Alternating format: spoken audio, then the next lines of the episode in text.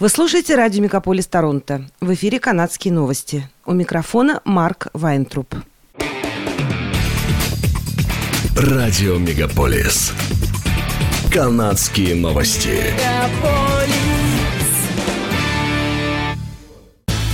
В эфире канадские новости. У микрофона Марк Вайнтруп. Историческую сумму компенсации представителям коренных народов в размере двух миллиардов восьмисот миллионов долларов одобрил Верховный суд Канады. В постановлении судья Энн Мари Макдональд заявила, что деньги предназначаются для восстановления языка и культуры коренных народов Канады.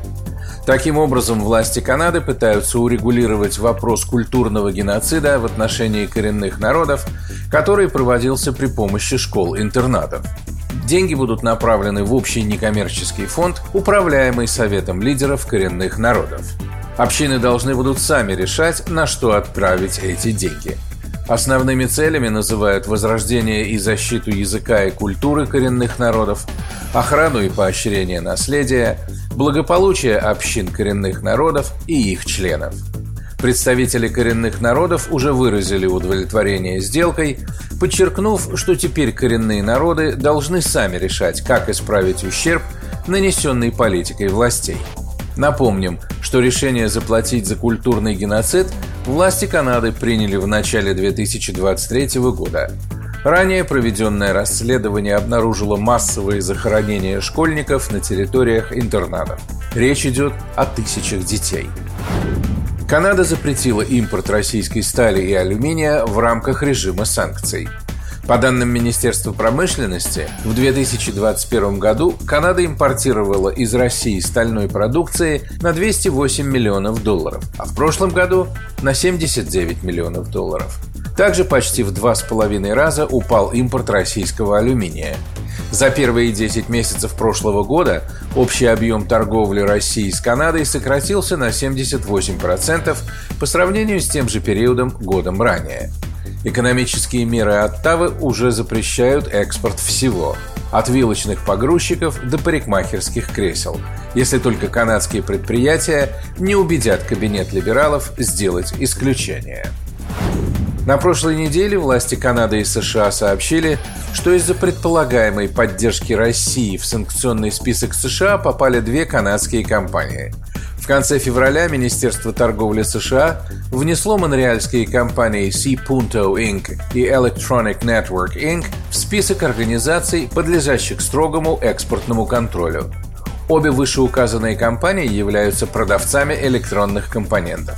Теперь им запрещено экспортировать практически любые товары, произведенные в США, в том числе интеллектуальную собственность, такую как компьютерное программное обеспечение. Канадцы больше не смогут читать новости на Facebook или Instagram, если предложенный федеральным правительством закон о новостях в интернете будет принят в его нынешней форме. Об этом заявила компания Meta, стоящая за двумя популярными социальными медиаплатформами. Такие технологические гиганты, как Meta и Google, уже давно борются против предложенного закона, известного как Bill си восемнадцать, который потребует от цифровых гигантов выплачивать компенсации канадским медиакомпаниям за размещение ссылок на их контент в интернете. Крупные канадские медиакомпании и федеральное либеральное правительство поддержали законопроект, заявив, что он уравняет условия для новостных изданий, которые конкурируют с технологическими компаниями за рекламные доходы. Банк би эм о Financial Group объявил о покупке программы лояльности Air Miles в Канаде. Это произошло после того, как материнская компания Air Miles в США объявила о банкротстве. Банк является партнером Air Miles с тысяча девятьсот девяносто второго года. Сделка не повлияет на участников программы и их способность накапливать и использовать мили. Air Miles – одна из крупнейших программ лояльности в Канаде с десятью миллионами активных учетных записей.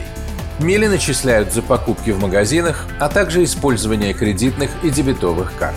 Мили можно обменять на товары, путешествия, посещение мероприятий и осмотр достопримечательностей. Летом прошлого года компании Sobis, Safeway и Staples отказались от сотрудничества с Air Miles. Ранее годом Lowe's Canada и Совет по контролю производства и продажи алкоголя Онтарио также прекратили сотрудничество с Air Miles. За последние три месяца две тысячи двадцать второго года на фоне растущих процентных ставок и высокой инфляции задолженность канадцев по кредитным картам резко возросла. При этом особенно остро ощущают потребность в кредитах молодые канадцы. Американское бюро кредитной истории Equifax сообщает, что задолженность канадцев по кредитным картам выросла более чем на пятнадцать процентов по сравнению с аналогичным периодом годом ранее. Общая задолженность впервые превысила сто миллиардов долларов.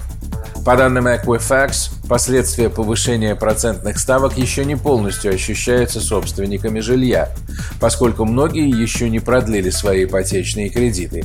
Но молодые канадцы особенно остро ощущают на себе влияние инфляции. Сумма просроченной задолженности среди лиц в возрасте от восемнадцати до двадцати пяти лет выросла почти на тридцать один процент в годовом исчислении. Среди других категорий потребителей – на семнадцать процентов. Этим летом, после нескольких лет ожидания, в Торонто откроется огромный казино-курорт. В своем пресс-релизе Great Canadian Entertainment объявили, что новый развлекательный курорт стоимостью один миллиард долларов будет называться Great Canadian Casino Resort Toronto. Курорт с казино будет расположен на пересечении шоссе четыреста один и четыреста двадцать семь рядом с Woodbine Racetrack. Казино Woodbine будет продолжать работать до тех пор, пока не откроется новый объект. Great Canadian Casino Resort Toronto станет крупнейшим в Канаде и будет включать в себя казино в стиле Вегаса, отель на четыреста номеров, развлекательный центр на пять тысяч мест, новую парковую зону и рестораны на территории. Официальная дата открытия будет объявлена в ближайшие недели. Это были канадские новости. С вами был Марк Вайнтроп. Оставайтесь с нами, не переключайтесь.